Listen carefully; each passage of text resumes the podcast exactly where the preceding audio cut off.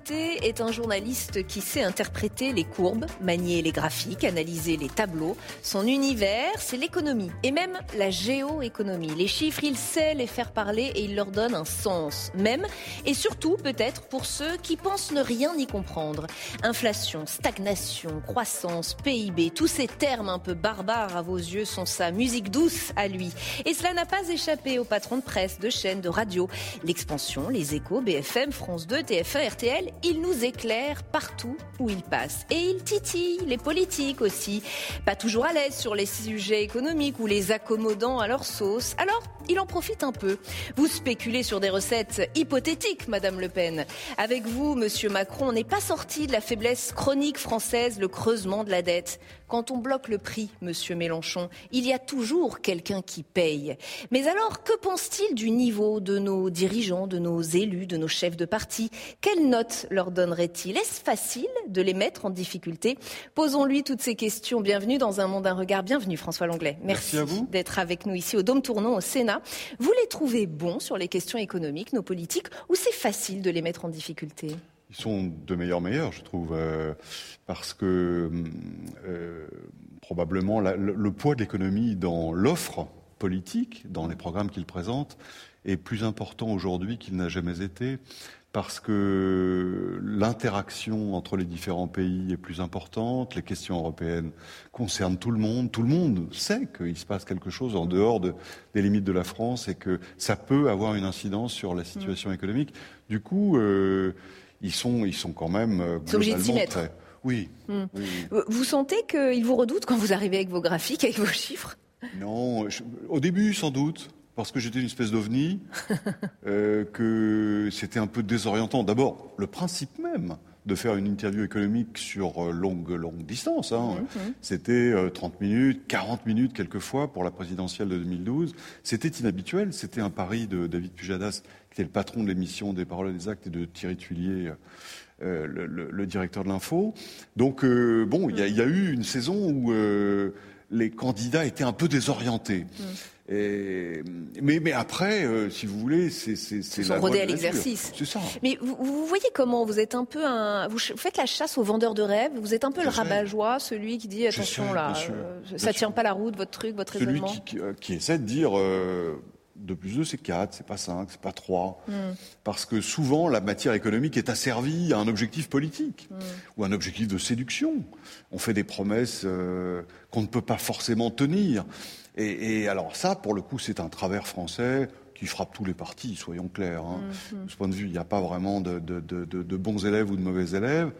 Mais euh, souvent, les candidats font comme s'ils pouvaient puiser dans une caisse illimité. Hmm. Donc je suis là pour euh, leur rappeler hmm. que ça n'est pas vrai et qu'en général, il y a toujours quelqu'un qui paye. Mais eux vous rappellent aussi qu'il n'y a peut-être pas une vérité du chiffre. Et c'est ça qui est très compliqué à comprendre d'ailleurs pour les téléspectateurs, pour le public qui écoute, c'est que les chiffres, on peut aussi les manipuler, les manier un peu à sa sauce. C'est ce qu'ils font et c'est aussi ce que potentiellement font des journalistes économiques. D'abord, vous avez tout à fait raison là-dessus. Les chiffres, il faut les manier avec précaution. Il faut une certaine euh, déontologie. Hein, mm. Parce que suivant que vous prenez l'évolution d'un indicateur sur trois mois ou sur trois ans, vous n'allez pas avoir la même courbe. Et, même dans certains cas, elle peut descendre ou au contraire monter. Donc vous ne racontez pas la même histoire. Quelle est la réalité au fait? C'est trois mois ou trois ans?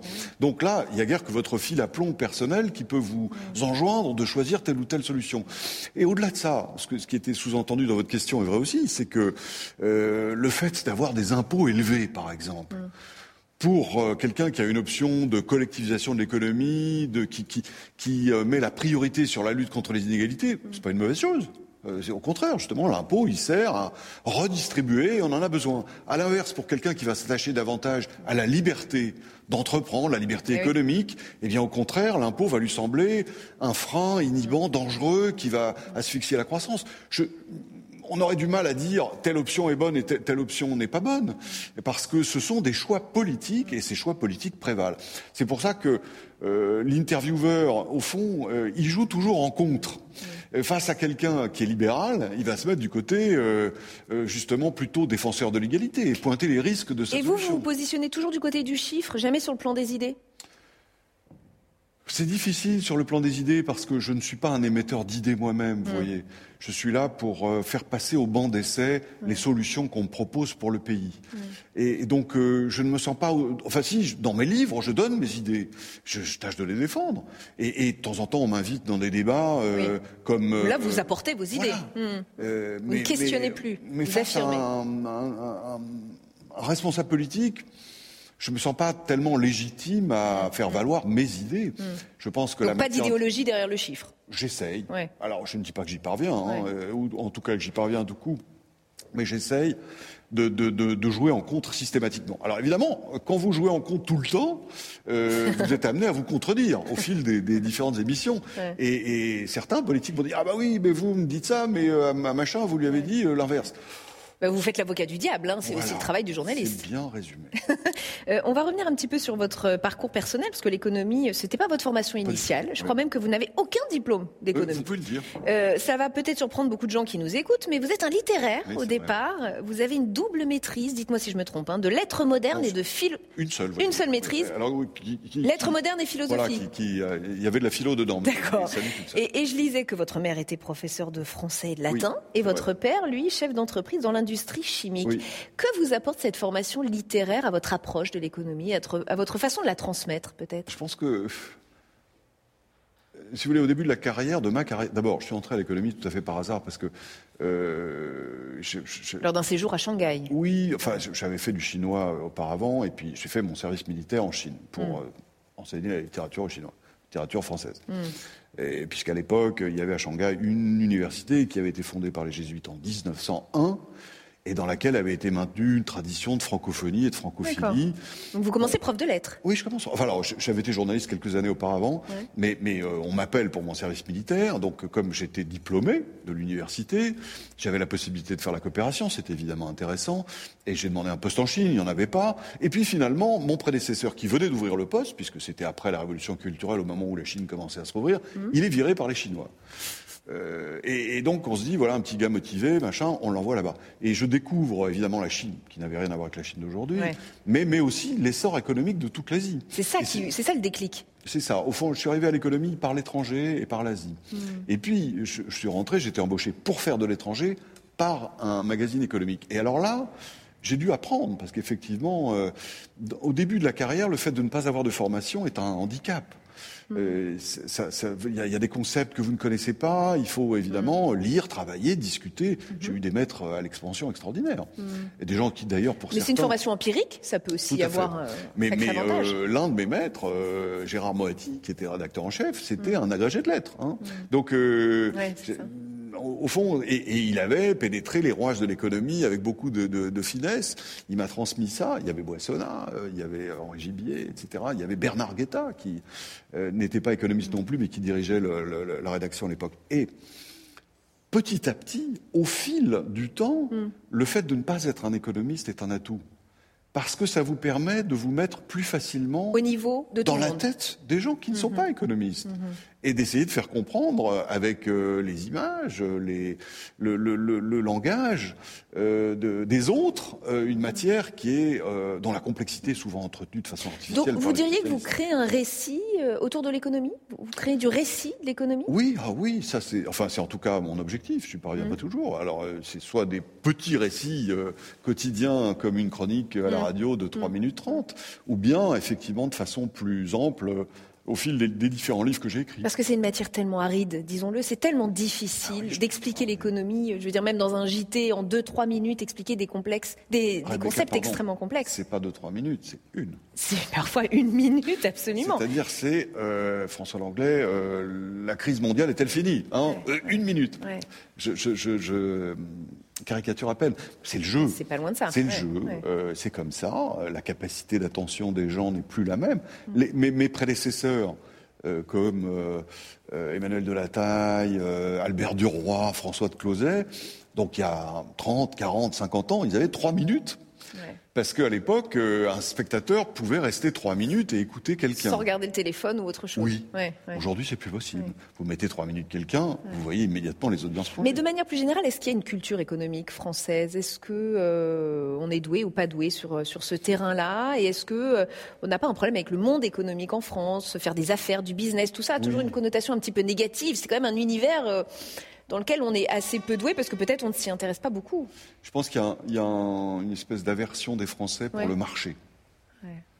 Le marché, cette espèce d'institution où, euh, pour les Français, c'est le plus fort qui l'emporte, le plus riche, le plus rapide. Et, du coup, chez nous, Français, ça suscite toujours un sentiment d'injustice. On voudrait que la collectivité organise les choses, que chacun ait sa part, parce qu'on a peur de ne pas avoir la nôtre, en fait. Mm. Les cultures anglo-saxonnes sont bien différentes, parce que face à un marché, les gens se disent j'y vais.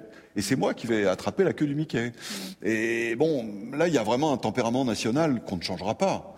Et, de ce point de vue, c'est un handicap. Je crois que c'est ce qui explique que dans cette phase de mondialisation extraordinaire qu'on a connue, qui se termine, hein, je, pense que c'est fini, et c'est fini pour un moment. Et on va y venir. C'était mm-hmm. d'ailleurs une phase tout à fait exceptionnelle la France n'a pas pu faire valoir ses, atouts parce que justement, c'était ces qualités-là qui prévalaient.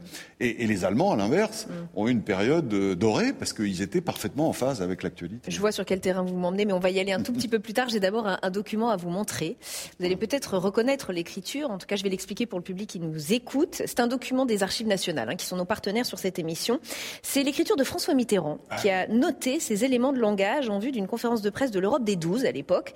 Et c'était quelques jours après la chute du mur de Berlin, fin 89. Parmi les leçons qu'il tire de ce moment historique et qu'il écrit comme ça à la main, il parle en tout premier d'un sentiment de joie devant la marche de la liberté. Il se réjouit d'un totalitarisme en crise, d'un développement des libertés et des droits de l'homme, je le cite. Vous, du point de vue économique, cette chute du mur de Berlin, vous y avez vu autre chose, et notamment ce que vous dites, peut-être le coup d'envoi de la mondialisation? En, fait, je, je ne l'ai pas perçu à l'époque.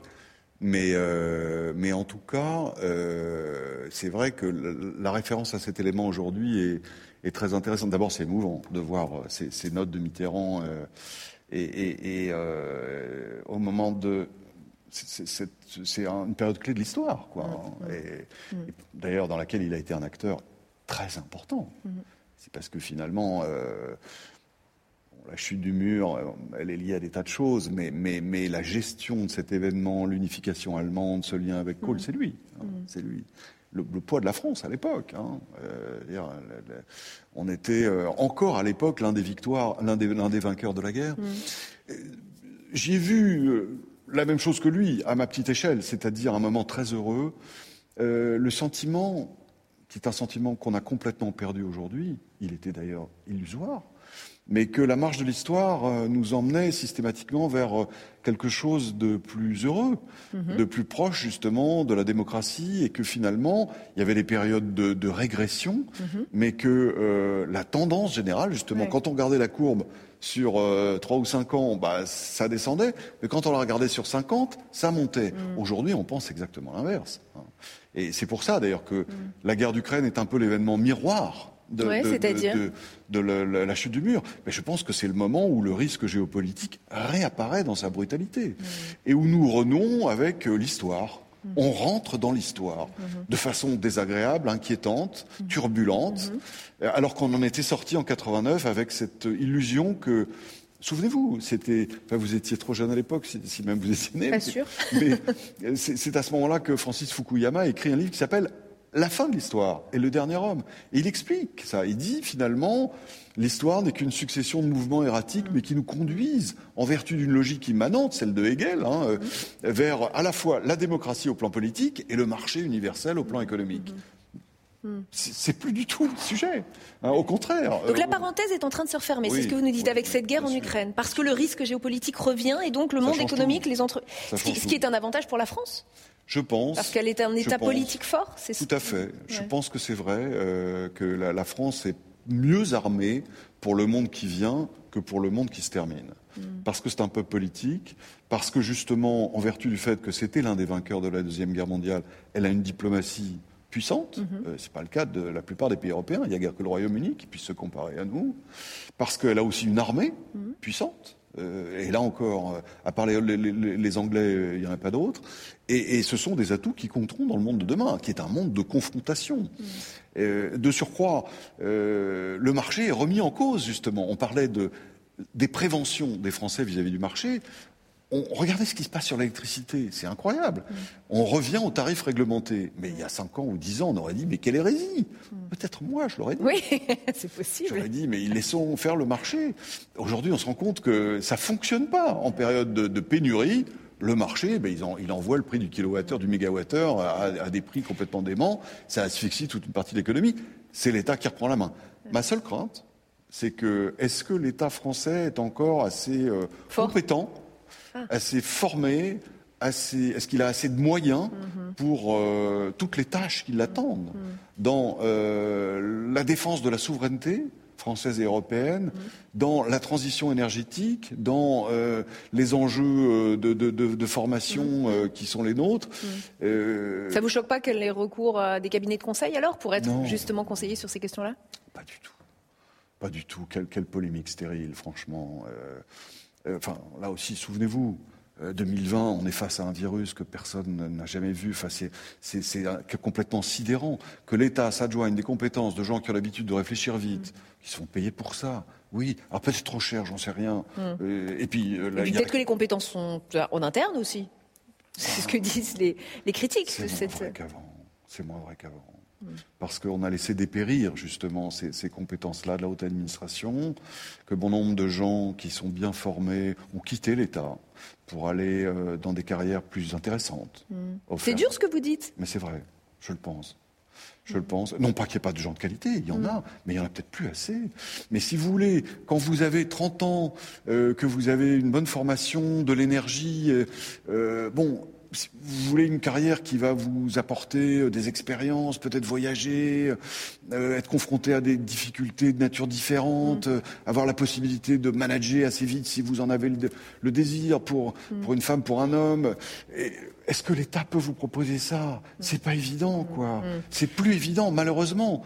C'était vrai au moment de toute la reconstruction. C'était vrai au moment de Pompidou, quand justement on a remis la France sur pied, qu'on a lancé le plan TGV, le plan des centrales nucléaires, mm. le plan téléphone qu'on oublie souvent. On a construit mm. des centraux téléphoniques admirables. Donc c'était des aventures industrielles. Aujourd'hui, euh, bon. Euh, on a besoin de fonctionnaires pour la redistribution, hein, pour, pour euh, définir les contours du chèque bois ou du chèque fuel. Euh, c'est pas pareil, quoi. Alors, en tout cas, pour en revenir à cette, cette fin de la mondialisation, vous l'aviez quand même plus ou moins annoncé dans, dans, un de vos livres. Je vais citer quelques-uns de vos livres quand même parce que vous écrivez beaucoup. 2007, la crise des années 30 est devant nous. 2012, qui va payer la crise 2013, la fin de la mondialisation. 2016, tant pis, nos enfants paieront. Et 2022, rien ne va mais. Et tout a l'air d'être dans le mais parce que vous semblez plus optimiste que d'habitude. On vient de le voir un peu avec cette fin de la mondialisation qui pourrait être finalement à la faveur de la France, un État politique fort, contrairement à l'Allemagne. Il y a plein d'idées reçues que vous cassez, notamment euh, l'inflation, qui n'est pas forcément une mauvaise nouvelle, là non plus. C'est vrai, je pense ça, si vous voulez. Euh, enfin, la question politique principale des périodes inflationnistes, c'est l'indexation des revenus, mmh. des salaires. je souhaite, évidemment, que euh, justement, on aille plus loin de ce point de vue, parce que je pense qu'on est avec l'inflation pour longtemps. n'est pas une bulle comme ça. Je me trompe. Je le dis depuis longtemps. Hein. Depuis euh, deux ou trois ans, on voit poindre cette inflation avec des tas de signes. Je, n'entends pas dans les détails. Et comment voir le, le, verre à moitié plein alors là? Parce que l'inflation, dans un monde surendetté comme le nôtre, ça permet d'effacer les dettes. C'est comme ça que nos parents ont acheté leur maison euh, dans les années 60 ou 70. Mhm. Donc euh, ils ont acheté en remboursant en monnaie de singe, parce que grâce à l'inflation, en quelque sorte, mhm. leur salaire augmentait de 10, 12% par an. Au bout de 5 ans, euh, le poids relatif des mensualités, il était beaucoup plus faible. Mhm. et, donc, pour l'État, c'était la même chose. C'est ça qui lui permettait aussi de financer ses dépenses. En fait, on escroquait les rentiers, c'est-à-dire les prêteurs. Mm. Aujourd'hui, on a beaucoup de mal à le faire. Mm. Je pense que ça serait souhaitable de le faire, mm. parce qu'on va avoir besoin de beaucoup d'argent pour investir. Et l'inflation, de ce point de vue, est providentielle. Parce que l'autre option, c'est de ne pas payer la dette. Hein, c'est la solution euh, qui a été explorée par la Grèce, etc., euh, ou, l'Argentine. Euh, c'est très pénalisant. Ça veut dire que vos taux d'intérêt montent tout de suite, que vous êtes étranglé, alors qu'avec l'inflation, vous pouvez étrangler gentiment le prêteur sans qu'il ne s'en rende compte. Mm. Parce qu'il a l'impression que vous le remboursez. De fait, vous lui deviez 1000, vous lui donnez 1000, mais les 1000 ne valent plus, mm. comme euh, autant qu'au moment où vous avez contracté le prêt. On a parlé économie, on a parlé un tout petit peu de géopolitique, on n'a pas parlé environnement. Pourtant, euh, l'écologie est indissociable de toutes ces questions. Et j'ai été surprise par vos propos. Vous avez dit un jour, ceux qui pensent que la croissance sans énergie fossile n'est pas possible sont comparables à ceux qui disaient que la croissance sans le travail des enfants ne l'était pas il y a 150 ans. Donc pour vous, nos vies, notre consommation, notre économie, tout cela pourrait continuer sans énergie fossile, sans pétrole? Je pense que d'abord, il y a quelque chose qu'on sous-estime toujours, c'est euh, l'extraordinaire inventivité humaine. Hmm. et, je suis certain évidemment, personne ne peut dater ça, et surtout pas moi qui ne suis pas un spécialiste, mais qu'on va trouver le moyen de, produire de l'énergie euh, dans des conditions acceptables au plan environnemental. C'est, je veux dire, les, équipes du monde entier sont là-dessus. Mm. Euh, ou, de stocker le carbone d'une façon satisfaisante, enfin, en tout cas, mm. de rétablir une équilibre. Maintenant, euh, là où ce que, ce que, cette phrase que, vous citez de moi, que, vous reprenez. Hein, mais, mais il faudrait la compléter par un point de nuance, c'est qu'il y a quand même une course de vitesse. Eh entre la détérioration de l'environnement et, justement les résultats de mm. l'inventivité humaine. On a quand même intérêt à se dépêcher, quoi, ben c'est ce que vous dites. Et qu'il est possible qu'on euh, ne trouve pas les solutions à l'heure dite. Hein. Mm.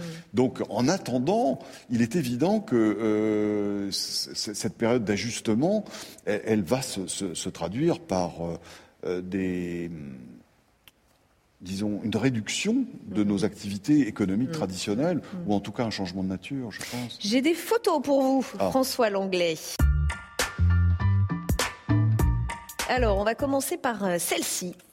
Cet homme s'appelle Jim Cramer, vous le connaissez peut-être, il est journaliste présentateur américain spécialiste des questions financières. Il y a quelque temps, il a présenté des excuses avec des sanglots dans la voix à la télévision parce qu'il avait conseillé aux téléspectateurs d'acheter des actions Meta, vous savez, la firme de Zuckerberg. Euh, ça dit beaucoup, des, actions qui avaient chuté en bourse, hein. euh, ça dit beaucoup de la responsabilité que vous, experts économiques, avez en télévision. Est-ce qu'il y a des limites que vous ne franchissez pas, des limites comme celle-ci par exemple? Ah oui. Celle-ci, bien sûr. Euh, jamais je ne donnerai un conseil de placement. Jamais. Jamais. Même, souvent, les gens m'en demandent. Euh, des, Dans votre quotidien? Oui, et puis même euh, au supermarché. Hein. C'est-à-dire, les gens viennent me voir en disant Ah ben voilà, mm. J'ai un peu d'argent, mais je voudrais l'utiliser dans 10 ans pour l'éducation de mes enfants. Qu'est-ce que vous me conseillez? Je, dis Écoutez, ne mm. me mettez pas cette responsabilité sur le dos. Mm. Je suis moi-même très mauvais pour ce qui me concerne. Une deuxième photo alors, il s'agit du joueur de foot portugais, la star Cristiano Ronaldo. Je ne sais pas si vous êtes un peu amateur de foot, si vous suivez un, petit peu ce qui se passe. Je suis un, amateur euh, intermittent. Alors, vous savez sûrement qu'il a décroché le jackpot en signant en Arabie Saoudite 200 millions d'euros de salaire annuel, ce qui relance le débat sur l'argent autour du football et de ses joueurs. Ça vous choque, vous, ces salaires mirobolants sur, pour ces footballeurs, ou vous vous dites ce sont des acteurs économiques, qu'on le veuille ou non? Ce qui me frappe, moi, c'est le la différence d'attitude qu'on a. Regarde, euh, grand patron gagne euh, en France entre 5 et 10 millions par an. Énormément d'argent. Mm. Et, un footballeur gagne, sans aller jusqu'aux excès de Ronaldo, 20. Euh, mm. Donc deux fois plus. Mais pour le, grand public, le salaire de, Mbappé n'est pas très choquant. Mm.